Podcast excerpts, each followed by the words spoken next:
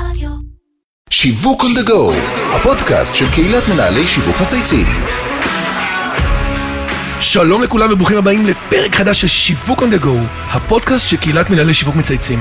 שמי אבי זיתן ואני בעלים של חברה להיות שיווקי אסטרטגי. אתם יודעים, שיווק זה כבר מזמן לא נחלתם של חברות וארגונים גדולים וגלובליים שמרשים לעצמם להקצות תקציב לפעילות שיווקית. שיווק חשוב גם לעסקים קטנים ומקומיים, לסטארט-אפים, ובתקופה האחרונה שיווק הפך להיות גם דבר חשוב עבור אנשים. עובדים שמבינים שמיתוג אישי ושיווק של עצמם יעזור לנו להגיע ליעד הבא שלהם. היום אני מאוד שמח לארח את האורחת המיוחדת שלי, שאיתה ביחד אני נמצא למסע שיווקי רחב יריעה, שיתחיל מהמיתוג האינדיבידואלי ועד לשיווק הגלובלי. אהלן אפרת פניגסון, סמנכ"לית השיווק הגלובלי של מיינדספייס, מומחית למיתוג אישי ומייסדת את פורום ה-GCMO. אחלה title. אהלן אהלן, סוף סוף עשינו את זה. סוף סוף. חיכינו לזה לגמרי, הרבה זמן. רבים. נכון, עוד אליה אלאלוף חברנו המליץ מזמן. לפני מספר חודשים. ואני, כשמבקשים ממני, אני בסוף, אני פליזר, חייב לבצע, אבל הבנתי שאני הולך לאירוע מאוד אה, מעניין. אני. מקווה שלא נאכזב. לא, מה פתאום. אנחנו נשחק היום גם על מיתוג אישי, גם על שיווק גלובלי, ובשניהם את מומחית. אה, ואת גם שותפה ומייסדת של קהילת GCMO, שמונה היום למעלה מ-130 סמנכ"לי שיווק מהחברות הגלובליות המובילות בישראל, וגם אה, מייסדת של קהילת המיתוג האישי בפייסבוק, שמונה מעל 6,000 חברים. אבל לפני שאני אנסה ללהטט בין שני הקצוות השיווקיים האלה, אנחנו תמיד מתחילים כל אה, אה, פודקאסט, את יודעת, בהיכרות עם המרואיין, מרואיינת. קצת על החיים האישיים, קריירה, נראה לי שהולך להיות מאוד מעניין איתך, אז פיל פרי. סבבה. אז, אז כמו שאמרת, אני מתמחה באמת בשיווק גלובלי ומיתוג אישי. אה, בשנתיים האחרונות אני סמנכ"לית השיווק הגלובלי של מיינדספייס, חברת בוטיק בתחום המשרדים הגמישים, כן. אה, שיש לה 34 סניפים בעולם, אה, מתוכם. שישה בישראל. ב-18 שנה האחרונות אני בתפקידי שיווק מגוונים בחברות גלובליות וסטארט-אפים, אה, כמו איירובוטיקס, לדוגמה, חברת רחפנים, אה, אורקה, אה, וגם נתתי ייעוץ לחברות ומנכ"לים בשנים האחרונות. אני אימא של איתן, בן 12. וואו. כן. זה בסוף הדברים החשובים. לגמרי. ואני אקטיביסטית למען זכויות אדם, והאקטיביזם מתבטא כן. גם בתוכן דיגיטלי, אני מייצרת המון תוכן באנגלית לחו"ל, פודקאסטים, וידאו, בלוג, ראיונות. אה, וגם בהפגנות ופעולות שטח. פיזי, את אומרת, ממש... ממש פיזי, אה, ממש יוצאת מהבית עם- עם. מגפון. כן? והולכת להפגין. יפה מאוד. כן. יפה. יש לך גם הרבה חו"ל, נכון? למדת בחו"ל גם, אני כן. זוכר שדיברנו. נכון, נכון, אני אני אספר על זה גם. את ספרי על זה גם. אה, אז תני לנו עוד איזה שניים, שלושה, עובדות קטנות, אנחנו מחפשים תמיד פיקנטריה, מה שנקרא behind, behind the scene. מגניב. אז דבר ראשון, היו לי שלוש חנויות בעבר. שתיים היו לתכשיטים ואביזרי אופנה באוסטרליה. ואחת נוספת לבגדי מעצבים בתל אביב, גם הייתי מעצבת תכשיטים, והיה לי עסק אה, וואו. לאופנה באי-ביי. איזה יופי. כן, זה היה ב-2004, תכשיטנית, מה שנקרא. לגמרי. כן. אה, דבר שני, יש לי תואר ראשון במדעי המחשב, הייתי מתכנתת מחשבים כמה שנים. מה, בכל הסוני פלייסטיישנים ואקסבוקסים כזה? נכון, כן, בדיוק, כן. זה כאלה משחקי מחשב, ואני תמיד מוצאת את עצמי בצומת בין טכנולוגיה ושיווק גלובלי, שהיא מרתקת כן. בעיניי. והדבר השלישי זה שלפני חודשיים התארגנה והתקיימה שיירת חירות בהשראת קנדה, אני לא יודעת אם שמעת על זה, אבל לא. יצאו 20 אלף רכבים, זה היה בפברואר, ו- ועשרות אלפי אנשים מכל הארץ להפגין בשיירה על פגיעה בזכויות האזרח, על חוק הסמכויות ו- ועוד כל מיני דברים, ולא היה שום סיקור תקשורתי לעניין, כמו שאין בשנתיים האחרונות סיקור הוגן לכל מה שלא תואם את הנרטיב של הממשלה. זה ממש ככה, כן. ו- ואם יש, זה, זה בסדר של אה, הגחכה. לכן אני החלטתי להקים צוות מידיה של כמה נשות שיווק עם אסטרטגיה בעיקר לתקשורת הזרה, וגייסנו כתבים זרים ובלוגרים מכל העולם שסיקרו את המחאה באופן עיתונאי הגון. בישראל זה הופיע באזכור של דיווחי התנועה, כי זה יצר עומס בכבישים. גדול. אבל מי שרוצה, זה. כן, אבל מי שרוצה לראות את סקירת התקשורת המלאה, אז שישלח לי הודעה בסושיאל ואני אשלח לכם, יפה. עשיתי לזה דוח מלא, לא, אבל זה יפה שבנית. בבייפס, כאילו ערוץ מדיה, מה לגמרי, שנקרא אמרתי, אם- אובייקטיבי, ש... אם התקשורת לא סקר, מסקרת, זה- אני יודעת את העבודה, אני אעשה אותה בעצמי, אמנם זה לקח ממני הרבה מאוד משאבים, כן. אבל עשיתי את זה כל הסוף שבוע, עבדתי בזה. עם הרבה מאוד אנשים טובים בטח שהתגייסו לטובת המהלך הזה. נשים, נשות שיווק מדהימות. שעבדו איתי יחד, כן, נפרגן להם אחרי זה. לגמרי. אז מסלול הקריירה שלך קודם כל בהחלט מרתק, את יודעת, אפרופו מתכשיטנית, תעשיינית, דרך חו"ל, לימודים בחו"ל, המון עבודה עם אה, חברות גלובליות, ארגונים, מיינדספייס, שנדבר על זה עוד שנייה, שזה גם עולם שחדר, נכנס לעולמנו באמת בשנים האחרונות יותר עם כל החללים הגמישים וההיברידים, ודילגתי בהרבה תפקידים אה, מאוד מאוד נחשקים. מה היה תפקידו של המיתוג האישי שעשית לעצמך במסלול הקריירה שלך? כי שומעים אותך עכשיו הרבה מאוד אנשי CMOs, כן. שרוצים לקבל מזה השראה ולהבין באמת את הקוקבוק. לגמרי. אז, אז זה התחיל באמת מזה ש... בסביבות אה, 2010 התחלתי לעבוד בחברה בשם אורקה ברעננה, ואחרי חמש שנים שם לא רציתי להיכנס עוד פעם ללופ המוכר של של שליחת קורות חיים, לחפש עבודה. יש בזה משהו קצת להעמיד את עצמך למכירה. כן. בדיוק, אני, עכשיו לחפש, אני צריך למצוא כן. משהו, יש בזה כבר איזשהו struggle, איזשהו... נכון, כבדות. כבדות, בדיוק, כן. ורציתי שהעבודה הבאה תמצא אותי, זה היה החלום שלי. כאילו. אז החלטתי שיגיעו אליי הזדמנויות שמהן אני אצטרך לבחור, במקום שאני אלך לחפש. וכך היה, התחלתי לחקור. עשיתי הרבה חושבים עם עצמי, ואמרתי, אם אני יודעת לבנות מותג עבור חברות, ועבור uh, המנכ"ל, ועבור מוצרים, עבור אורקה כזה, כמו שהייתי עבור עכשיו. אורקה, בדיוק. אז אז, מה אז איתי? למה אני לא יכולה לעשות את זה עבור עצמי? כי הרי אני יודעת לייצר אינבאונד, אני יודעת לייצר ביקוש נכנס, אז אני יכולה לעשות את זה גם לעצמי. והתחלתי לחקור ולבנות את הקונספט הזה של מיתוג אישי, כמו שאני ראיתי אותו, ו... באיזה שנה אנחנו לעצמי- עכשיו? זה היה ב-2005. וואו. 2000, סליחה. טעות שלי, 2015. 15, בסדר? בדיוק. לפני שבע שנים. משהו כזה. כן. אה, ו- וממש שמתי לעצמי יעדים. אמרתי, אני בתום השנה, אני נותנת לעצמי שנה. הקטע הזה של של ה- החיפוש כן. עבודה. אה, בתום השנה החמישית, היו לי כ-30 הצעות עבודה. וואו. ובסוף לקחתי את אירובוטיקס. זאת אומרת, ל-29 אמרתי לא, והאחרונה שהגיעה אירובוטיקס, אותה לקחתי. אה, ואחרי זה גם מעניין. התהליך של הסינון שאת עשית כלפי המשרות. זה לא. כאילו, אני מראיינת אותם. אה, באותה מידה כמו שהם כן, מראיינים אותי. אני מראיינת אותם. בתום הקדנציה הזו באירובוטיקס, אחרי שלוש שנים ועבודה מאוד קשה, אני החלטתי באומץ רב לקחת גם שנת שבתון. ובחצי שנה הראשונה השקעתי עוד פעם בעצמי. טיילתי, עשיתי ספורט, סדנאות. השקעתי ביחסים עם אנשים, ואחר כך התחלתי לקחת בקשות להרצאות וייעוצים, שכבר הגיעו אליי, כי המיתוג האישי כבר היה, זאת אומרת, כן. אנשים כן, כבר. הכירו אותי, השם שלי הלך לפניי, אז עבדתי עם כמה סטארט-אפים שאני בחרתי, והשקעתי מאוד בפורום, בפורום GCMO, כן.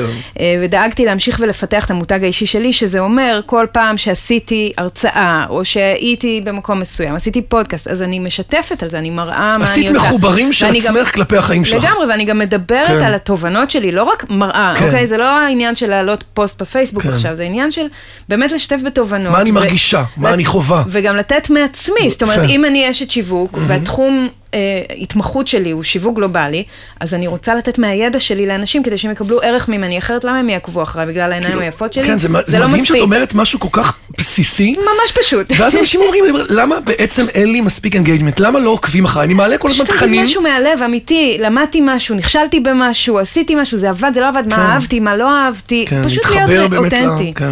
אז בסוף התקופה שלי שם, ב... אחרי שעשיתי את השנת שבתון הזו, ב... אחרי רובוטיק, זה היה בסוף 2019, ממש לפני הקורונה, כן. בתום השנה הזו היו לי 80 הצעות עבודה. ומלא פנו אליי. פה כבר את עובדת באקסלרציה, כי אבל ב- פה אני, אני, זה גם לא, זה כבר לא ראיון, אני לא הולכת לראיון, אני הולכת לעשות פגישה עם בן אדם, או קפה עם בן אדם, לראי- והשיחה היא בגובה העיניים, בדיוק. כן. האם זה מתאים. ואני לא מוכרת את עצמי, אלא אני משתפת מי אני, את כל החבילה שלי, אני לא מסתירה כלום. כן, כל מה שיש לי יופי. בחיים, יש לי את הקהילה שלי, יש לי את האקטיביזם שלי, יש לי את הפודקאסטים שלי, יופי. יש לי את הדברים שלי, ואם אתה רוצה אותי, זה אומר שאתה לוקח את כל החבילה. כן. וככה מתנהג. מותג אישי, בדיוק. כמה אנשים ברעיון מספרים על אקטיביזם שהם עושים, על דברים שהם עושים בבית, על מה הם... להפך, הם מפחדים, הם מצניעים. את זה. נכון. אוקיי? אז, אז אני אומרת, כשמשתנה, ה- כשמשתנה התפיסה שלנו לגבי עצמנו, אנחנו לא באים ממקום מפוחד, מישהו מראיין אותי, מישהו בוחן אותי, אנחנו באים ממקום הרבה יותר בטוח. זה צריך להתאים גם לי וגם לצד השני, מתנהלת פה טרנזקציה. שהיא אמיתית, היא אותנטית. אנחנו גרסה לא- אחרת לגמרי של כל ה- כל של החיפוש. כל עניין החיפוש החיפוש, עבודה, כן. בדיוק. זה, זה, שם אז קודם כל יש יש את ה... פה, הבאת פה תובנה מאוד מעניינת, כאילו להפוך את התפקידים, קודם כל אה, לייצר את אותו 4Ps ואת אותו פעילות שיווקית שאנחנו עושים, לייצר מודעות אליי, למה אני, מה העדפה, בול. מה יש לי שאין לאחרים, איזה עולמות תוכן אני מביאה, אנחנו נדבר על זה, אבל זה ממש להשתמש בכלים השיווקיים, רק פנימה, במקום החוצה. ממש ככה. מדהים. יפה. אז את מומחית למיתוג אישי. אה, תספרי לנו באמת, אפרופו גם נגענו בזה עכשיו, עוד יותר היום, אנחנו עשית את זה בשנים שעוד זה לא היה ממש מקובל, אבל היום שזה כאילו נורא פופולרי וכולם מדברים על זה, זה עוד יותר הפך להיות מונח אה, חשוב מאוד אה, לעומת העבר. תני לי עוד כמה באמת נקודות על למה זה עוד יותר חשוב היום, מה הרווח מזה, ה-ROI מזה. לגמרי. אז, אז מותג אישי זה לא פרסום עצמי. זה לא תעופה עצמית, וזה לא לשתף כל יום פוסט בפייסבוק או בלינקדאין. יפה. מותג אישי זה בראש ובראשונה לזקק לעצמך את סט הערכים שלך, העקרונות, תחומי ההתמחות, המאפיינים, הטון והנראות, אל מול קהל יעד מסוים. בדיוק כמו שאנחנו עושים בתהליך מיתוג נכון. לחברה או למוצר, נכון? כשאנחנו עושים. rebrand, זה התהליך שאנחנו. עוברים. החשיבות הכי גדולה של פיתוח מותג אישי היא לגרום לקהל היעד שלך לתפוס אותך כמו שאתה רוצה להיתפס. זה חשוב היום, כי אחד, כשלכולם יש סושיאל מדיה, שתיים, הכל קורה כל כך מהר במימד הדיגיטלי. שלוש, כל אחד יכול להיות מומחה לאלף או לבית. מי שבאמת נשאר זכיר ובולט, הוא זה שנשאר נאמן לערכים שלו, מחצין אותם לכדי מעשים, ושמו הולך לפניו. ובעקביות כל ובעקביות, הזמן. זה לא. לנטוש את זה כל שאת הזירה ולעבור למשהו אחר. בול, זה את ו- כל הזמן, נכון. בדיוק, ואנחנו הרי יודעים בתור אנשי שיווק שאין טוב מפה לאוזן, נכון? לגמרי. זה נאמבר 1, נכון. כולנו יודעים את זה. אז להגיע למצב שבו אחרים מדברים עליי, בדיוק את מה שהייתי רוצה וואו, שידברו עליי. ויזכרו אותי כדי להמליץ עליי, שווה המון בשביל המון. הזדמנויות, בין אם זה הזדמנויות עסקיות, בין אם זה שת"פים, בין אם זה מציאת העבודה הבאה שלך או שלך, ובין אם זה אה, קידום בתוך החברה, אוקיי? אני אגב מלמדת אנשים גם איך לבנות מותג אישי פנים. ארגוני, כאילו אתה רוצה למצב את עצמך בתוך הארגון, אין נכון. לך כוונה כרגע לעבור לחברה לא, אחרת. אני רוצה להתמצב בארגון הקיים שאני משהו. עובד מול הנהלה, מול המנהלים. מול הנהלה, מול הבוס. מול הצוות, כן. ויש אנשים שעובדים בחברות ענקיות ורוצים לדעת איך לעשות את הדבר את ממש רגע, מי שמקשיב לנו עכשיו, את ממש מלווה גם בתהליכים אישיים כאלה? לא, ממש לא. לא, זהו אין שלא, לא. לא, אז- בשביל זה יש לנו את הקהילה של מיתוג לא, אישי זה, בפייס. וגם אני. מעלה טיפים ותכנים נכון, ודברים. נכון, מי שבאמת רוצה, אני מוכנה לשתף מלא סרטוני יוטיוב, אה, אוקיי. מאמרים שיש לי. תוכן, הרבה תוכן. כן, כן. כן, how to. כן, אין לי זמן לעשות את זה אישית. כן. וזה בפנסיה, חכי, תגיעי לזה, ויש לך. עוד זמן, את צעירה, חכי, בדיוק. עוד יש לנו מספיק זמן. אז מיתוג אישי זה תהליך שצריך לקחת אותו באמת ברצינות ולעבוד בו. אה, לאיך נכון, איך להתחיל בזה בעצם? בוא נעשה רגע עכשיו רגע rephrasing. עכשיו שומעת אותך מנהלת שיווק, או לא משנה, יושבים בקהילה, והיא אומרת, נורא מעניין, אני גם מתחברת לזה, אבל כמו הרבה פעמים את מכירה שאנשים אומרים, וואי, המרחק בין מה שאני היום למה שאת מתארת, כן. זה נראה לי כמו אני צריכה איזה 20 טיפולים פסיכולוגיים של להגיע בכלל לתובנה הזאת. ברור. אז תעשי רגע אז צריך אקסלרציה. להסתכל כן. על זה בהתחלה בצורה מאוד מאוד טכנית. כן. כמו שאנחנו אנשי שיווק יודעים לעשות זה את זה. ספר מותג. בניית הזהות המותגית, בדיוק. אנחנו קודם כל בונים את הזהות המ- המותגית שמורכבת מכל הדברים שאמרתי קודם, הטון, הנראות, תחומי ההתמחות, אמ, אה, מי קהל היעד שלנו, מה המאפיינים שלנו, אה, איזה סוגי תוכן אנחנו טובים בהם. איזה- SWOT של עצמי. ממש SWOT. אחר כך ממש לעשות breakdown של אה, אם אני יוצר תוכן, אחת לכמה זמן זה, איזה כלי הפצה אני משתמש, וחייבים להתאים את זה לקהל, וחייבים להתאים את זה, כאילו חשוב. צריך שתהיה מטרה במיתוג האישי, זה לא סתם מיתוג אישי קטע. למיתוג אישי. כן. תגידו למה, למה אתם עובדים על המיתוג האישי שלכם, אתם רוצים להשיג משהו. אז מה זה הדבר הזה, ובעקבות זה, איפה נמצא הקהל שלי, ובעקבות זה, איפה אני אפיץ את התוכן שלי. כי אם עכשיו אני אעבוד על אינסטגרם, אבל לא הקהל שלו רלוונטי. שם, מה זה, מה זה. ייתן לי? אמ, אבל אם לדוגמה אני אייצר פודקאסט, זה, זה לגמרי רלוונטי, נכון. כמו שעשיתי עם אליאב בזמנו. אה, הפצה של תוכן, ואז יש עיקרון שאני מאוד מאוד אוהבת, של שתי ציפורים במכה, ש, שהוא מיתוג אישי למקום העבודה שלי, או העסק שלי, תוך כדי שאני עושה מיתוג אישי לעצמי. זאת אומרת, כן, אם זה- אני זה- יודעת לעשות מיתוג אישי עוד שכבה. לעצמי, ותוך כדי אה, להחמיא, או to compliment את, את בית העסק שלי, או את החברה שאני עובדת בה, להכניס את זה פנימה לתוך החיים שלי אז בעצ... זה ווין ווין נכון, לשני נכון. הצדדים, ו- ומן הסתם הצד השני ינ- ימנף אותי גם. ואז אני ארוויח מזה, כמו שאני במיינדספייס הרבה פעמים עושה הרצאות, נגיד, על מיתוג אישי לחברי מיינדספייס, זה גם ממנף אותי, לא שאני מחפשת את זה כן, היום, אבל ברור, זה כן, ממנף נכון, אותי, אבל ממנף גם את מיינדספייס. אה, ומיינדספייס עפים על זה, אז הם מביא לזה עוד. traffic ועוד אה, ביקוש. בדיוק, בדיוק. אז זה ממש ווין ווין. אמ, ו- ובאמת, כמו שאמרתי, אני ממש שמחה לשתף, כדי שלא ניקח את כל הזמן לפודקאסט הזה, לינקים של סרטונים אז תשלחי לי ואנחנו וכתבות. נצרף את זה להעלאת בכיף, הפודקאסט. כי. באמת יש לי המון תוכן ואנשים רוצים לא, אני ללמוד על אומר מיתוג לך אישי. שעכשיו פונים אליי הרבה אנשים שממש מבינים שהם לא מאמרים מבינים. שכתבתי, בדיוק. שהם לא מבינים. של איך להתחיל, כן. וסרטונים, אז אני אני. אשתף אותך בכיף. ויש לי עוד תובנה על- על מיתוג אישי. לכי על זה. שהעובד החדש היום, של ה-new age, כאילו, ה-new כן, age, כן. בדיוק, employee, הוא כן. זה שיודע לשלב את היותו שכיר עם עצמאי.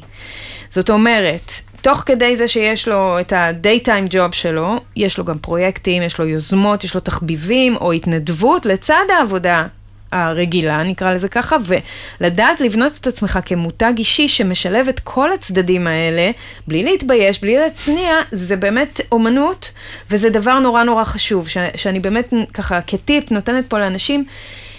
ברגע שתתחילו לעשות את זה, ולא תסתירו את זה, אלא תשימו את זה בפרונט ותשלבו את זה כחלק מהעבודה שלכם, נגיד היום יש דגש עצום על, אה, אה, איך זה נקרא, אה, אחריות תאגידית. נכון. ואנחנו עושים הרבה מאוד התנדבות בארגונים החוצה, אוקיי? או בוחרים איזה דברים אנחנו נעשה עכשיו עם הארגון כדי להביא את האחריות התאגידית לידי לכדי- ביטוי. נכון. אני עכשיו, סתם לדוגמה, אוהב לרכוב על אופניים ו- ולעזור לאנשים להבין יותר את עולם הרכיבה ומה זה נותן להם.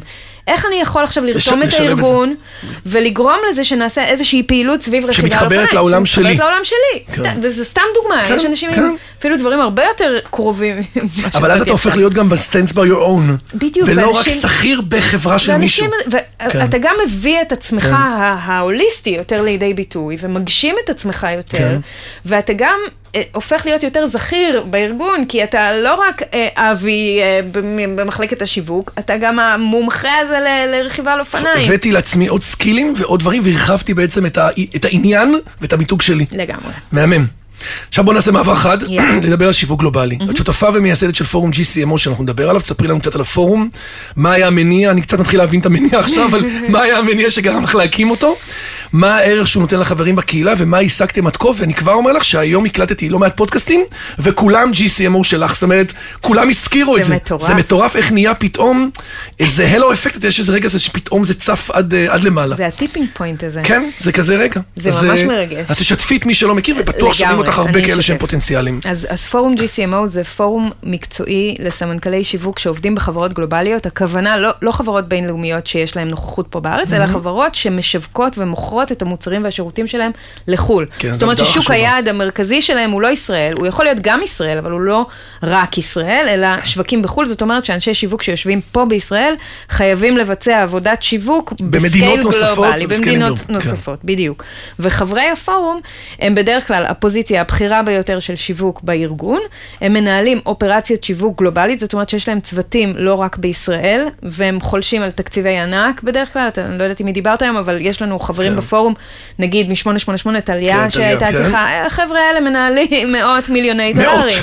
אוקיי? זה באמת סקיילים מאוד מאוד גדולים, עם המון אנשים.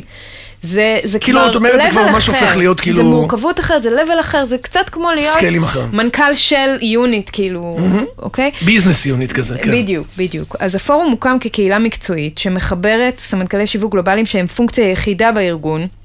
עם קולגות שמתמודדים עם אתגרים דומים, כדי שיהיה לנו עם מי להתייעץ. כי, יופי. כי אז, זה היה לפני איזה חמש שנים, היינו די בודדים, אה, והתחלנו עשרה אנשים. אחד הביא את ה... כל כן. אחד הביא את חבר שלו, אה, וכמובן שזה נתן לנו אחלה networking ושת"פים, וככה התחלנו. היום אנחנו 130 איש, עם סף כניסה די קשיח, זאת אומרת, יש לנו תנאי כניסה מי יכול אה, להיכנס לפורום, וכל אחד עובר תהליך של ראיון, וזה, כדי, יפה, כדי כאילו להיכנס. רציני, לא, כן. כדי לראות שהפילטר ממש עושים מדויק. vetting, כן. עם ראיון אישי לכל בן אדם. וואו. כן, כן, כן. אה, זה אני לא מכיר מי חבר, הכל נורא כן, נורא רציני. זה כן. יופי. אחת המטרות החשובות שלנו הייתה לשבור את המיתוס שחברות ישראליות גלובליות צריכות לעשות שיווק מארצות הברית. שב, שם זה ישב בדרך מג- כלל סמנכ"ל איזה השיווק. headquarter הוא ה-VP. Global marketing בארצות הברית. בניו יורק או בסן פרנסיסקו, בדרך כלל זה מה שהיה. כן. המיתוס היה שישראלים טובים בפיתוח וטכנולוגיה, אבל לא בשיווק גלובלי. אני גאה לומר שאחרי עבודה מאוד מאומצת של הסברה, כנסים, תוכן ויח"צ, ועזרה מגברת קורונה שנתנה ולידציה לטיעונים לגמרי, שלנו, כן. היום אנחנו במקום אחר לגמרי. אתה יכול לשאול אה, משקיעי הון סיכון או מנכ"לים ישראלים, ורובם התגאו בזה שיש לנו בישראל talent pool רציני של CMOs גלובליים, גם B2C, גם B2B, אה, ולא רק הייטק, אגב, אנחנו מדברים על חברות אוקיי. גלובליות, אנחנו מדברים על סודהסטרים, ועל נכון. נטפים ועל אה, קרין? רוקנויל, קרין קרין, כמובן, שהיא. בפורום, כל- כן. כל החבר'ה, כולם, באמת, אה, יש לנו פול עצום שהייתי אומרת 60-70 אחוז מהפורום אולי הוא הייטק, אבל כל השאר חברות, מיינדספייס היא לא חברת כן, הייטק, נכון. אוקיי? בנוסף, חרטנו על דגלנו להכשיר פה את דור העתיד של סמנכ"לי השיווק הגלובליים, ועל כן השקנו אה. ב-GCMO, זה, כן. זה משימה ממש גדולה, ואת כן. האמת שאני פחדתי להגיד את הדבר הזה עד לפני, לא יודעת. חצי שנה, שנה, אה, כן, כן, כן, היה כן. לי קשה להגיד את זה, כי לא ראיתי איך זה הולך לקרות, אבל כמו שאמרת, ה tipping point הזה. עכשיו אני ממש מרגישה כן. את זה. ועל כן אנחנו השקנו ב-GCMO תוכניות שת"פ עם אקדמיה, עם הבינתחומי, העברית, המכללה למינהל, ממשיכים לפנות אלינו מכל מיני, ועכשיו אנחנו משיקים תוכנית שנקראת Go Global, שמתחילה חודש הבא, והיא עוזרת לאנשי שיווק בכירים משוק ישראל לעשות את המעבר או ההתקדמות לשוק הגלובלי. אה, זאת אומרת, הם נכנסים בתור תפקיד אה, אה, ישראל, ועכשיו מלווים אותם בעצם איך הם עושים את כל ה... ארבעה חודשים, אנחנו מכניסים אותם לתוכנית, וואו. עם מנטורינג צמוד, עם אנגלית עסקית, עם שיווק גלובלי, ואנחנו מלמ- מ- משלימים להם את כל הפערים כדי שיוכלו לעשות את המעבר הזה מהשוק הישראלי לאיך אני מנהל עכשיו מערך שיווק גלובלי. אבל זה חייבים להיות אנשים מנוסים כבר בשיווק, כן. שבאים עם רקע בשיווק מהארץ, אבל לא יודעת, חסר להם האנגלית. האנגלית, הם, האנגלית זה הפחד הכי או גדול. הטכנולוגיה, או לא יודעת מה, נכון. זה יכול להיות כל מיני דברים. אז כאילו השלמות בעצם במטרה להגיע לאיזשהו כמו סטנדרט מסוים. וגם אנחנו נותנים להם ייעוץ אה, מג'וין, חברת... אה, אתה, אתה מכיר את ג'וין, כן. ש, שבאמת ילוו אותם באיך לעשות קואוצ'ינג את ה... כזה, ו positioning. ואיך לבנות גם את ה- ואני וחן מלושה עושות להם ביחד הרצאה על מיתוג אישי. אנחנו ממש נותנים להם תמונה הוליסטית של כל מה שחסר להם כדי להיות CMO בחברה גלובלית. מדהים, כי את רואה עכשיו את מגלה לי דברים שלא ידעתי שיש בעולם, פה, אצלנו, בפלסטינה, לגמרי. שהוא הכי גלובלי שיש. נכון. אפרופו, אגב, ערך לחברי הפורום, שאלת אותי איזה ערך זה נותן להם, אז, אז לחברים שנמצאים אצלנו ב-GCMO. אז הם מתמודדים היום עם, עם כל מיני אתגרים, אבל אחד הגדולים זה אתגרי uh, גיוס, כי אין מספיק וואו, מועמדים מתאימים למשרות זה, גלובליות. כן. ומקבלים פוטנציאל גיוס של עוד עשרות מועמדים כתוצאה מהתוכניות האלה שאנחנו עושים עם האקדמיה. כי אנחנו באמת מכשירים אנשים זאת. אומרת, בעצם הפוטנציאל גדל מאוד ברגע שאנחנו עושים תהליך הכשרה בתוך האקדמיה. בדיוק, והחברים בפורום עצמו, ה-130 חברים שלנו, עוזרים ומשתתפים בתוכניות האלה בתור מרצים ומנטורים, בגלל שהם רוצים להיות קרובים ל talent pool הפוטנציאלי. ואז אותה עתודה ניהולית, so called, פוגשת בעצם את אותן דמויות. ונהיה אקסלרציה של כל התחום. בדיוק, הם גם המנטורים שלהם, כן. אז הם מכירים אותם במהלך התוכנית, וגם בסוף התוכנית יש לנו speed dating איתם, או יש מלא דברים שאנחנו. עושים ביחד. כן. זה משהו שיש לו עלות, נכון? כאילו כן, ההכשרה כן, הזאת. כן, אנשים אה, משלמים עבור זה, אבל יש לנו גם אה, מלגות של Start-Up Nation. Central, שתרמו ארבע מלגות. אנחנו נפרסם את זה ממש בקרוב. אז אפשר גם את זה להוסיף, כן, נכון. זה מאוד מעניין. נכון. זאת אומרת, מי ששומע אותנו עכשיו ונמצא בסיטואציה של מנהל שיווק, שרוצה, יש לו פרטנזיות לייצר בעצם global ולעבוד כלפי שווקים בינלאומיים בתפקידים שלו, יש לו ניסיון בעיקר בשוק ישראל, מבין שיווק, מתאים לתוכנית. מתאים הזו. לתוכנית. כן, זה נקרא Go Global, ואפשר למצוא את זה בלינקדאין של GCMO, או באתר שלנו. אה, כן, אז זה. ככה על GCMO. אז זה מרתק. כן. מרתק לדעת שבישראל יש היום תהליכי הכשרה ומעצמה. מעצמה. של שיווק גלובלי. ושינינו את התפיסה. כי נכון. באמת הייתה פה באמת חוויה שאומרת שהידע והמנטורינג הוא שם, נכון. מעבר לים. ואנחנו לא מספיק טובים בזה, וממש ניפצנו את המיתוס הזה. זה כן.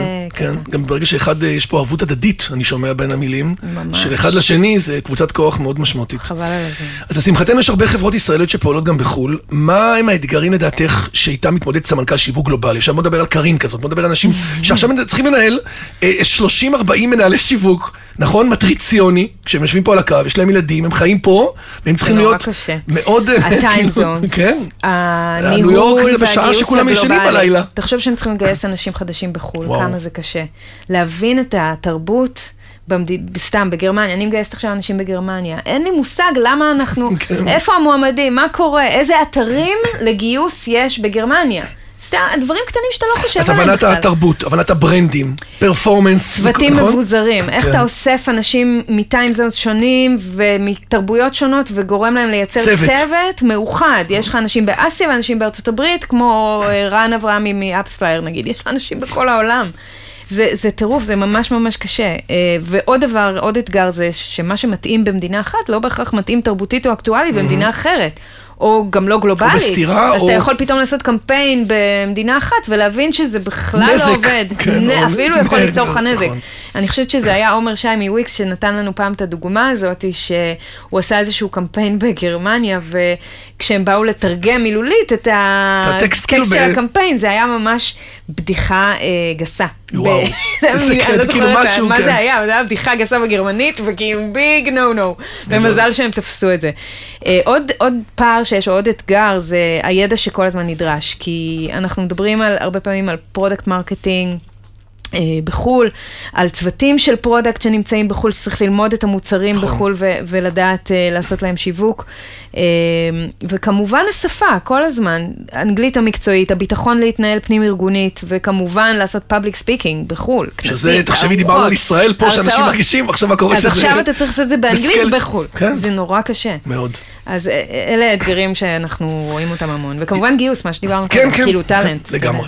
התפקיד הנוכחי שלך עכשיו ביום-יום, נכון, מעבר לכל ה... כאילו, את מולטי דיסציפלינרית, ועם המון passion לכל העולם הזה, אבל בסוף את מכהנת בסדר, בסדר בתור סמנכ"לית, נכון? נכון. של חברת מיינדספייס, שעוסקת בתחום השכרת אה, משרדים וחללים. תחום שצומח כל הזמן, ויש פה תחרות לא קטנה, ותמיד אנחנו נזכרים ב-WeWork, נכון. שהיו בעצם הראשונים, הסנונית הראשונה. כמנהלת באמת במיינדספייס, מה האתגרים השיווקיים שלך? בסדר, איך את יוצרת בידול בעולם שיש בו אוקיינוס יחסית בתפיסה אדום לפעמים? ומה הייתה ההשפעה של WeWork בכלל על התחום בעינייך? אז בואו נתחיל דווקא מהסוף. לדעתי ההשפעה של WeWork על התחום היא בסך הכל חיובית. למרות המסע שלהם בשנתיים האחרונות, כן, שהיה מורכב כזה up מאוד, כן. כן, הם עדיין החברה המוכרת ביותר בתחום, למרות שאני אתקן אותך, היא לא הראשונה והיא לא אה. הגדולה ביותר בתחום, הגדולה ביותר היא Regus. חברה נכון, נכון, נכון, משנת שם- 1984 היא חברה אה, ציבורית, אה, יש לה סדר גודל של איזה מעל 3,000 סניפים בעולם, היא מה? עצומה, כן. כן. והביזנס שלהם מתחלק קצת בין משרדים כאלה, שמה, מה שפעם היה service offices, אתה יודע, של כן, כן, פעם, שפעם. עם פקסימיליה ושטיח אפור, כן. ולבין אה, מה שנקרא עכשיו co-working, היותר מתקדם. אבל WeWork היא השנייה באמת. והיא, אבל היא הכי מוכרת. כן, היא עשתה תהליך, אה, אה, ועבורי, או עבור חברה כמו מיינדספייס, הם עושים אחלה שירות בחינוך, בחינוך שוק. כן. עם תקציבים כמו שלהם, אני כביכול נהנית מה impact מאפקט של העלאת. המודעות ההיקפית. והתחום של אה, משרדים גמישים הלך והתפתח בשנים האחרונות, והיום התחזיות צופות שב-2030, מעל 30 אחוז משוק המשרדים יהיו משרדים גמישים. וואו. היום אנחנו בערך על 5 אחוז. ועד תחשבי, 2030, 30 בשמונה אחוז. שנים הקרובות, כן. בעלייה כאילו מאוד מאוד, קפיצה אה, אקספוננציאלית. קפיצה מאוד, אה, מאוד וואו. גדולה. כנראה זו אחת הסיבות גם שאנחנו, מיינדספייס, זאת אומרת, גייסנו עכשיו אה, עוד 72 מיליון דולר להמשך וואו. ההתרחבות שלנו, כי זה אה, באמת תחום כן, חם כן, כרגע. כן, שמשקיעים מבינים את ה- לג- את הפוטנציאל לגמרי. שלו. עכשיו, להבדיל מ-WeWork, שעבדה במודל דומה לחברות ה scale-up הגדולות למען צמיחה מואצת על, על חשבון הרווחים, מיינדספייס תמיד שמה לעצמה את יעד הגדילה האחראית יותר, וגם איטית יותר, אך ללא ספק, אומר, כאילו- גם איכותית יותר, כן. לראיה, כשאני הצטרפתי לחברה בתחילת 2020, היא כבר הגיעה לרווחיות אחרי שש שנות פעילות. ואין כמעט חברות אה, רווחיות בתחום הזה היום, בקטגוריה דרך הזו. אגב, אני זוכר ש-WeWork זה היה אחד מה- מהקשיים הגדולים. נכון. שהוגדרו, המון אתרים שלהם היו הפסדיים בהגדרה. ובשנתיים האחרונות, בזמן. הקורונה, הם התייעלו ו- וסגרו די הרבה, כן, המון, די הרבה נכון. סניפים. אז האתגרים אז זה אומר שאתם השיווקיים- בונים את זה, עקב בצד אגודל, בדיוק. רווחי, מודל נכון, אנחנו בתפוסות, בסיס. אה, מלא- חוץ מהארבעה חודשים בין מרץ 2020 לסדר גודל של אה, נגיד אוגוסט, ספטמבר 2020, אנחנו כל הזמן בתפוסות גבוהות, היום אנחנו בתפוסות כמעט מלאות בכל העולם. כמה יש לכם חוץ סך הכל? מארצות הברית, ס- יש לנו כן. 34 סניפים. סניפים. כן. בישראל איפה אתם יושבים? אה, בעיקר בגוש דן כרגע, אבל אנחנו מתרחבים. יש לנו בתל אביב שלושה סניפים, ארבעה יחד עם הבורסה ברמת גן נגיד, הרצליה פיתוח, ופתחנו ביקום. פעם אה. ראשונה שאנחנו מחוץ לעיר. בכל האזור אה, של המשרדים שם? ירוק לחלוטין, כן, זה נקרא green walk, זה מהמם. וואו, נשמע מדהים. זה מהמם, הנה, זה מדשאות וטבע. ופרדסים. זה נפתח כבר? זה נפתח, זה פתוח, ואנחנו כבר על 70 אחוז תפוסה. יואו, כבר? כן, זה מטורף. טאביט לאחרונה אה, אה, נכנסו אלינו, כן. אז, אז שם זה מהמם. אגב, שבוע הבא יש לנו שם אה, אירוע פסח, אה, השקה כזה, מי שרוצה לעשות פיקניקים על הדשא מוזמן. יפה. אה, האתגרים השיווקיים שאלת. כן. אז הם מגוונים. בשנתיים האחרונות, בעיקר ברמת הנרטיב, איך אתה מדבר בכלל על לעבוד במשרד, כשכולם מדברים על work from home. נכון. חתיכת אתגר. לגמרי. עבודה מהבית, כשהעסק שלנו הוא המשרד הפיזי. למרות שעכשיו טיפה, כאילו, יש איזו עייפות. זה- מה- איזה טיפה? זה כבר לא עכשיו. כן, כבר שנה. עכשיו כבר כולם רוצים לברוח לצאת, מהבית. כן, בדיוק. צריך להיות מאוד קשוב לשוק ומאוד מתוחכם בבחירת המסרים. אני מדברת כן, על עכשיו זה תקופה של השנתיים מיקרו- האחרונות. מיקרו-קופי כבר. לגמרי. כן. אחר כך זה לדעתי מתי לפתוח את הברז השיווקי בכל שוק, בהתאם להתנהגות של הצרכנים, ההתנהגות של האם הם בפחד ויושבים בבית, או, או יש כאילו, את להם חייבת להיות סגר. בסנסורים וברומטרים מאוד כל מאוד... הזמן, עם היד על הדופק ברמה דיגיטל יומית, listening יומית, כזה, כן. בלי שאני שם פיזית, כן. ולהבין מתי הם מוכנים להגיע למשרדים. עוד אתגר זה לנווט כל הזמן בין ה brand ל performance, בכל מדינה זה אחרת, יש פוזיציה שונה למיינדספייס בכל שוק, נגיד בגרמניה, שזה השוק הכי חזק שלנו, אנחנו עם אה, עשרה סניפים כבר, אה, עם תחרות שונה ומגוונת, לא נראה בכלל כמו פולין, שם יש לנו שני שני, סניפים. כן, ברור. אחרת זה לגמרי, של השוק, פרנסיסקו, כן. וושינגטון, פילדלפיה, שכל כך רחוקות אחת מהשנייה, שבארצות הברית אנחנו כלום. אין לנו בכלל brand, כן. לא מכירים אותנו. בגרמניה אתה אומר מיינדספייס, וואו, זה כמו להגיד סו-האוס, זה כאילו... כן? בטח. Uh, לגבי הבידול, זה לא פשוט, כי המוצר הפיזי נתפס דומה נכון, בין, ה- נכון, זה בין בסוף... אה, המתחרים. חלל זה חלל זה חלל אה, בתפיסה. בדיוק, זה משרד, זה משרד, כן. זה משרד, יש כיסאות, יש... צריך פה משהו גם emotional טיפה, נכון? משהו רגשי. בדיוק, ולכן כן. במקרה של... אה, שלנו זה באמת בידול ברמה הרגשית וברמה ה- ה brand, כן. ממש ב brand. במקרה של מיינדספייס מדובר במוצר יותר high-end, גם ברמת המחיר, אנחנו יותר יקרים, וגם בעיצוב המשרדים המוקפד והמהמם שאנחנו שמים עליו המון דגש, בחוויה... אנחנו יוצרים חוויה מאוד מיוחדת ללקוחות בסניפים, עם שירות מאוד אישי וחיי קהילה, ו- ונקודת הבידול הנוספת, אני חושבת, היא היצירתיות. זה בא לידי ביטוי בקמפיינים שאנחנו עושים, בנראות של ה brand עצמו, ואנחנו לא מפחדים לעשות קמפיינים עם הומור עצמי מתוחכם. היא כמובן... אה, בריטי כזה? קריצה- כן, אגב, בריטי יש לנו סניפים בלונדון, ועשינו אחלה קמפיין שצוחק על, על, על על עצמנו ועל הקטגוריה, וזכינו מקום ראשון בתחרות על וואו, זה. כן. אני יכולה אולי לשלוח לך את הוידאו הזה, זה ממש מצחיק. זה כזה נכנס?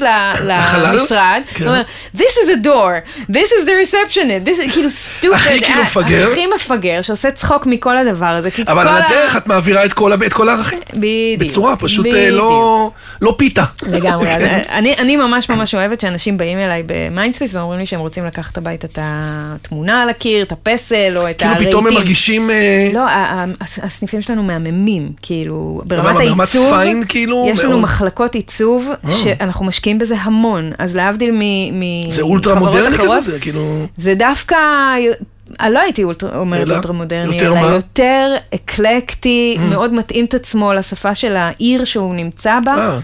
עכשיו אנחנו פותחים שני סניפים בברלין, לעוף, כאילו, טוב, למות. ברלין את אומרת עכשיו זה למות, כבר- למות. יפה. כן. אז בוא, בוא רגע כן נדבר על הקורונה. נראה יחסית, טפו טפו, את יודעת, כבר עברנו כל כך הרבה גלים שאנחנו כבר... כן, בדיוק, שאנחנו כבר אה, בסדר עם זה, אנחנו בקורונה בסדר. אבל את השינויים וההשלכות, כמו שאמרת, באמת אנחנו כבר אה, השפיעו מאוד חזק. את רואה כרגע, אפרופו מהרקע שלך, הרחב, בסדר? על כל העולם של ה-CMO ומיתוג אישי, בכל הקשרי של עולם העבודה ועולם השיווק, מה הולך לקרות בשנה שנתיים הקרובות? אפשר, אפשר רגע לנבא? או-אה. זה כאילו או-אה. הפכתי אותך עכשיו להיות... אה, קשוח, אבל אורקל. אני, אני אגיד לך, אני, אני אנסה לעשות איזשהו ניבוי. אני חושבת שהתעקשות על חיבור פיזי בין אנשים היא סופר חשובה. כי יש מחיר מאוד מאוד גבוה לעבודה מהבית וניתוק מהחברה ומ- ומהמותג. כמובן מהקולגות, אבל ברגע שאנשים מתרחקים אותם. פיזית, אה, אתה רואה את התופעות של נטישת עובדים. חלפות בין חברות, אה, משאים ומתנים שאנשים עושים על חברות כאילו הם... אה, כן, זה סתם, זה כמו... התהפך כאילו. העלאת מוטיבציה, שברגע שאתה מחבר את האנשים ביחד, והמצב הנפשי שלהם מיד מתרומם. אנחנו רואים את זה במיינדספייס, כי אנחנו, זה מה שאנחנו עושים, אנחנו נכון, מחברים מחברים. אנשים פיזית ביחד. זה connecting. אז אני לא יודעת אם, אם כאילו, אתה יודע, אבל הקורונה פגעה בחוסן הנפשי, ואנשים מרגישים ממש בפוסט-טראומה. לא, אגב, הרבה אנשים לא יודעים את זה, שזה מה שהם חווים, אבל הם חווים דכדוך ועייפות וחוסר מוטיבציה, או רצון לברוח, וחשוב ממש ממש לעשות איזה עיסוי לנפש. אז אם אני צריכה פה לתת איזשהו prediction, אז אנשים יתחילו להסתכל יותר על העולם הנפשי והרוחני. זה ייגע גם במקומות עבודה, כי מקומות עבודה יבינו שאין להם מנוס אלא לעזור... להיכנס לשם. כן, לעזור לעובדים שלהם, או... לתמוך או אותם לשתף- רגשית. בדיוק, כן. להיכנס למקומות האלה שאנחנו, וואלה, רכים אנחנו- יותר, האיקיו אנחנו יותר. לא כל כך נמצאים שם נכון, היום, אנחנו נכון. פרפורמנס ודליברבלס, ונורא נורא גול אוריינטד, מטרות עסקיות, אבל בדרך אנשים נשחקים. לגמרי. אני חושבת שלא יהיה מנוס מזה. אה, מסכים. ברמת המותג האישי, אני חושבת שזו הזדמנות לזקק את הזהות המותגית ולשאול את עצמנו שאלות כמו, מה חשוב לי? בחיים, באמת, מה השליחות שלי? מה הערכים שלי, שלי? נכון. אמרת שמישהי אמרה לך מקודם על הייעוד, ש- סליחה, אני במקום הנכון, אני בייעוד שלי. כן. כמה אנשים שואלים את עצמם את השאלה הזו היום? אחוז. בבקשה, היא מאוד מיוחדת, הבחורה נכון, שדיברת נכון, איתה. נכון. זה ממש לא מובן מאליו, רוב האנשים כזה לא... הם בתוך ה... במרוץ? במרוץ הם לא לוקחים את עצמם לעצור ולשאול את עצמם את השאלות האלה, האם זה מדויק לי, האם טוב לי, האם אני מיטיב עם עצמי. ואני חושבת שזה דבר שאנחנו נתעסק בו מתי די מגיעים הרבה. לזה? כשחולים, כשלא מרגישים טוב, ואז כבר זה. מה שלפעמים זה too late. ואנחנו חייבים ליישר את המצפן שלנו, כן, הפנימי. ולהמשיך קדימה, הפנימי, זאת בדיוק. אומרת, יש פה שניים, יש פה חידוד של המצפן הפנימי שלנו כאמפלואי, והבנה של ארגונים על שזה התדר שהם צריכים להיות בו, בנוסף לכל הגולס. וה-ROI. בול. זה בעצם המג'יק מומנט. בול. כן, מעניין. מותגים, אני חושבת, יתחילו לשים על זה את. הדגש הרבה הרבה יותר. מעניין. אה, הגענו לתדר שבו זה כאילו הופך להיות כאילו משותף. נכון, ואני חושבת שמנהלים טובים יישפט, יישפטו בתקופה הזאת על היכולת שלהם באמת ב soft skills, להקשיב לצוות שלהם, לדאוג לאינטרסים שלהם, להיות ממש בפוזיציה שירותית, איך אני יכול לדאוג כאילו- שהאנשים פה מדהים. הם, הם ב-wellness, כאילו. כן, מדהים. כן. אז שנייה לפני שנעבור לשלושת השאלות הקבועות שלנו, יאללה. נראה לי שמתוך הידע שלך העצום, יש לך איזה כמה המלצות על קורסים, הדרכות, תכנים, ברור לי שיש לך מלא, אבל ת- תני פה איזה, את הבסט, איזה שניים, שלושה כאלה מעניינים. אז, אז כמו שאמרתי, Go Global, כמובן כן. הקורס שלנו לאנשי שיווק. זה ראשון. החומרים שלי על מיתוג אישי שאני אתן לך כדי שאנשים יוכלו לצרוך לגמרי, אותם וליהנות, גם אותם. פודקאסטים וגם אה, אה, ראיונות כתובים. ויש לי שתי המלצות. אחד, אני אישית עוקבת אחרי אה, בחור מקסים בשם ניל אוליבר, שהוא בריטי סקוטי. הוא מגיש בטלוויזיה הבריטית, הוא הוגה דעות, היסטוריון וארכיאולוג. איזה שילוב. ש- כן, ויש לו קהילה פרטית שאני אה, משלמת כסף ונמצאת בקהילה שלו, אני משלמת חמישה פאונד ב- גדול. בחודש. אה, וכל שבוע הוא מנתח תקופה או סיפור או דמות היסטורית ש- שונה. ומקשר את התובנות שלו למה שמתרחש היום. בעולם היום, זה מרתק. וואו, נשמע. אני חולה על זה, כל פרק זה, זה 20 דקות. מה האחרון אני ששמעת? עפה על זה. תני לי איזה אה, אחד מעניין. אני לא זוכרת את השם של העיר, אבל עיר כן. ששקעה במים, באזור אנגליה, אוקיי. בין אנגליה לנורדים, יש איזו עיר ששקעה שקעה. במים, והוא מדבר על ההשפעות של ה... של ה הקרייסיס הזה על האנשים שגרו שם, ואיך זה השפיע על, ה, על הממשל שהיה שם, ומה עשו כדי לשקם, זה, זה היה מרתק. אני, אני לא זוכרת אם זה היה אטלנטיס, או לא זוכרת, אבל אני, אני יכולה. אפילו להגיד לך. מעניין. ניל אוליבר, הוא מדהים. ניל אוליבר. כן, אה, ועוד המלצה זה המורה הרוחנית שאני עוקבת אחריה בשם לורי לאד, אמריקאית. אה, יוטיוב, פייסבוק, אינסטגרם, כל אחד יכול למצוא אותה איפה שהוא רוצה, ושם אני עושה עבודה של התפתחות אישית. להיכנס פנימה, בין אם זה מדיטציות, או ללמוד יותר על רגשות, ללמוד על יפה. עצמי, זה דבר שאני ממליצה לכולם מדהים. אה, לעשות. טוב, אז השאלה הראשונה שאנחנו אוהבים לשאול בכל פודקאסט זה אם יש, חוץ מכל ההצלחות והדברים הטובים, כן. נורא קל לדבר על זה שאתה גם עושה, שאתה מציע כל הזמן ערך והצלחות, על איזה משהו אחד שפחות הצליח ואולי יש לך תובנה לטובת המאזינים. יש מלא דברים שלא אה, הצליחו. אחד. אתה יודע, התחלתי לעבוד במיינדספייס ב-2020, בינואר, ובמרץ התחילה נראה, קורונה. כאילו bad timing. אז היו, היו לי עשרה אנשים בצוות, הייתי אמורה לגדול לצוות של 15 איש, ותקציבים, ולפתוח סניפים. וזה אחרי, עזוב נעצר, הייתי צריכה לפטר חצי מהצוות. אף אחד לא מגיע למשרדים, אני אחרי חודשיים בחברה, אני עוד לא מבינה מי נגד מי. פוגשת את כולם בזום. ללחץ, אמרתי, מה הולך פה? What, what, what's happening?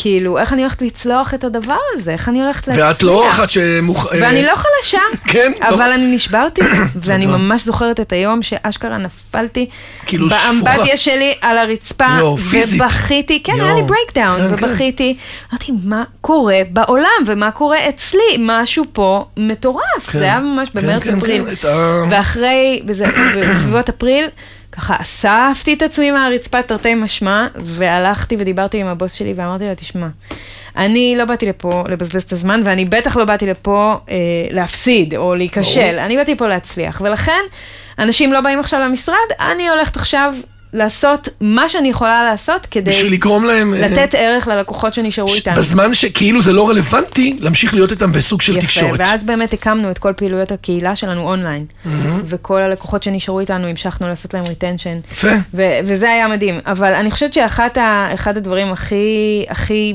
גדולים שלמדתי בשנים האחרונות זה איך לא לקחת אישית וקשה כל דבר שהיה קורה לי בעבודה, אם קיבלתי ביקורת מהבוס שלי, אם עובד לא- שלי התפטר, זה לא אני. זה לא זה לא אני. אם לא אהבו קמפיין שהעליתי, זה לא שלי.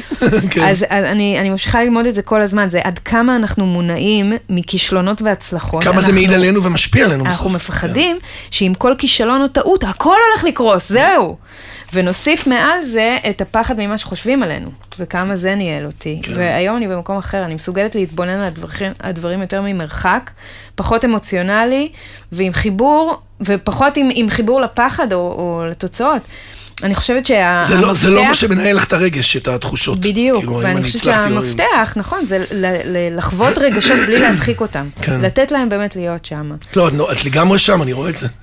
לא, בסדר, זה לקח זמן. זה לא כן, קורה בשנייה. נכון, נכון, נכון. אבל הרגע הזה הוא magic moment, כי אתה בעצם מבין ששום דבר לא קורה לך. לגמרי. זה כאילו קורה לא בסיט... עליי. זה לא אני. זה לא זה אני. קורה לי בתוך העולם שאני חי בו, זה משפיע עליי, ואני מפריד, עושה את ההפרדה הזאת ביני לבין העולם. לגמרי. יש לנו שאלה שבה אנחנו מציעים לכל אורח לבחור מותג שמייצג אותו באופן הכי טוב. מה היה לי ממש קשה, לענות על אחד. השאלה הזו, לא בגלל שאני אה, צריכה לבחור אחד. כי מה מייצג? אותך? כי הרבה לא מייצגים אותי כבר, לצערי הרב. מה זה? אני כן. מאוכזבת מהרבה מאוד מותגים אוקיי. בשנים האחרונות, אני נורא ביקורתית בעניין, ואני בסוף בחרתי בעיתון שקיבלתי היום, וזה עיתון בראשית, זה עיתון חדש. אה, הנה עכשיו אנחנו רואים אותו. כן, זה עיתון שיצא ממש עכשיו, לפני כמה שבועות. אה, העורך שלו זה גבי ניצן, כותבת בו אושרת קוטלר ועוד כל מיני. לא שמעתי עליו. נכון, כי הוא אלטרנטיבי, והוא באמת... אה, הוא בדיגיטל גם או חוזר- רק פרינט? הוא רק פרינט, והוא חוזר לימים של פעם, שבהם התקשורת לא הייתה מנוהלת על ידי הון שלטון, שמכתיבה את אלא ה... הון עיתון, נקרא לזה ככה, עיתון, כן. אלא באמת מאתיקה עיתונאית והמנויים, וזהו. אתה רוצה הם את לא התוכן צריכים שלנו? למכור פרסום, הם לא עובדים כרגע בשביל הם, רצות. הם מוכרים קצת. פרסום, אבל הם עושים לזה וטינג. הפרסום הזה חייב להיות אה, מותאם. תואם את, ה, את המסרים ואת כן. האג'נדה, והם מדברים פה על דברים בראשית. שלא מדברים במיינסטרים מדיה, מדברים על חשיפה של שחיתויות ושקרים, ומראים את הצדדים שהתקשורת המיינסטרים לא רוצה להראות. אז אני מפרגנת לעיתון בראשית. יאללה, לקחתי את זה לראות. נשמע מה, לא ראיתי. לגמרי. ורגע לפני שניפרד, כמו שאת בעצם אה, הוזמנת על ידי אליאב אלאלוף, החבר המשותף, אז גם את יכולה לבחור מישהו להזמין. יש לך כזה? כן, אני בוחרת. יאללה. עדי איתך. אה, דיברנו עדי- עליה. נכון, נכון. עדי היום היא הסמנכ"לית שיווק של סיולו, היא חברה ב-GCMO, והיא אמ, עבדה בעבר בתור סמנכ"לית השיווק של גט, ולפני כן בבזק, והיא דוגמה קלאסית למישהי שעשתה את הטרנזישן המהמם הזה. בזק? לב, לגט? בזק, גט, ל- ל- לסיולו של. חברת הייטק. כן. אז ממש עושה את הטרנזישן. היפה הזה בין אה, לוקאלי לגלובלי. זה מתחבר גם למגמה שלנו בפודקאסטים, שאנחנו מעצימים יותר GCMO. זה- ככה יצא? וזה מגניב. באמת ככה יצא. ועדי בחורה מדהימה, אז יהיה לך כיף אז איתה. תשלחי את הפרטים שלה ואנחנו נזמין אותה. מעולה. אפרת פניקסון, כן. סמנכ"לית השיווק הגלובלית של מיינדספייס. איך הצלחנו לדחוס כל כך הרבה? מה זה לדחוס? תקשיבי, נראה לי דחסנו פה את כל החיים שלך בקפסולה אחת, כאילו, בחצי שעה. איזה כיף. לא, אבל היה מרתק. לקח לנו. זמן להגיע, אבל שיחקת אותה. תודה. נורא מעניין, אני חושב שיש פה המון תובנות. אני אה, חייב להגיד לך שדיברתי הרבה פחות מרוב הפודקאסטים. אני, עכשיו לוקח לעצמי, הסתכלתי על מה התובנה שלי מהפודקאסט. לא, לא לא. היה פה המון דברים שהסתכלתי, ולמדתי, והקשבתי, וזה. מרגש. כולל גם שמתי את ה... קישקע שלך פה, סיפרת גם. דברים אה, אותנטיים, לא הכל לאבי דווי. נכון. איפה קשה לי, ואיפה לא טוב לי, ואיפה התפ- התפרקתי, ואיפה זזתי, ואיך שיניתי את כל התדר כלפיי, ולא אני צריכה לרוץ אחרי. לגמרי. שיעור מדהים להרבה אנשים שנמצאים במרוץ ונורא חבוטים מהדחייה אחרי דחייה אחרי דחייה. אין דבר יותר מתיש. זה אודישן. זה מוריד ביטחון עצמי גם. מה זה מוריד? אנשים חזקים אנשים, אמרו לי, אתה יודע איזה אנשים אני. מכירה? שאנשים שהיו מנכ"לים של חברות, שמספרים לי ממש ממש בשקט, שהם כבר כבר לא מאמינים בעצמם. אני כל כך הרבה זמן לא מוצא את הדבר המדויק. ב- לי, וזה גורם לי להרגיש כאילו, אולי אני סתם מתחזה, אולי אני לא באמת מה לא, שחשבתי. אולי באמת זה פייק. אולי זה פייק, מטורף. אבל זה לא אמור להיות ככה. ואז תיזכרו שזה לא שלכם, יש פה כרגע אירוע, ואתם עשיתם הרבה דברים טובים, פשוט תאמינו בעצמכם, זה המסר. אז היה מדהים. ושיהיה לך המשך אה, עשייה מגוונת, אנחנו עוד נעשה בטח שיתופי פעולה ונחשוב, תשלחי תכנים, ואני אשמח אה, להתחבר. תודה רבה. אה, אז עד כאן שיווק on the go להיום, אני רוצה להגיד תודה לכל מי שהשתתף והוביל את הפרויקט שלנו, לאמיר שניידר, לירן פורמן, טל ספיבק מצייצים, דרור גנות מאטיו ספוטיפיי, איתי סוויסה ובניה שמארחים אותנו באולפני ביזי, אחלה אירוח, נכון? טיפלו בנו יפה. מדהים. ומאחל לכולם להמשיך לתת בראש, להאמין בעצמכם ולשנות את השיטה. אני מאוד אהבתי את השיטה. להתחיל לפתח את לפתח, האישי כן, שלכם, אתם. אנשי שיווק, אתם יכולים... עם ערך, לא סתם להעלות דברים. חייב, אם זה לא. יושב על ערך, זה פייק. לגמרי. תודה רבה. ותמשיכי בדרך, ליהנות. ביי ביי.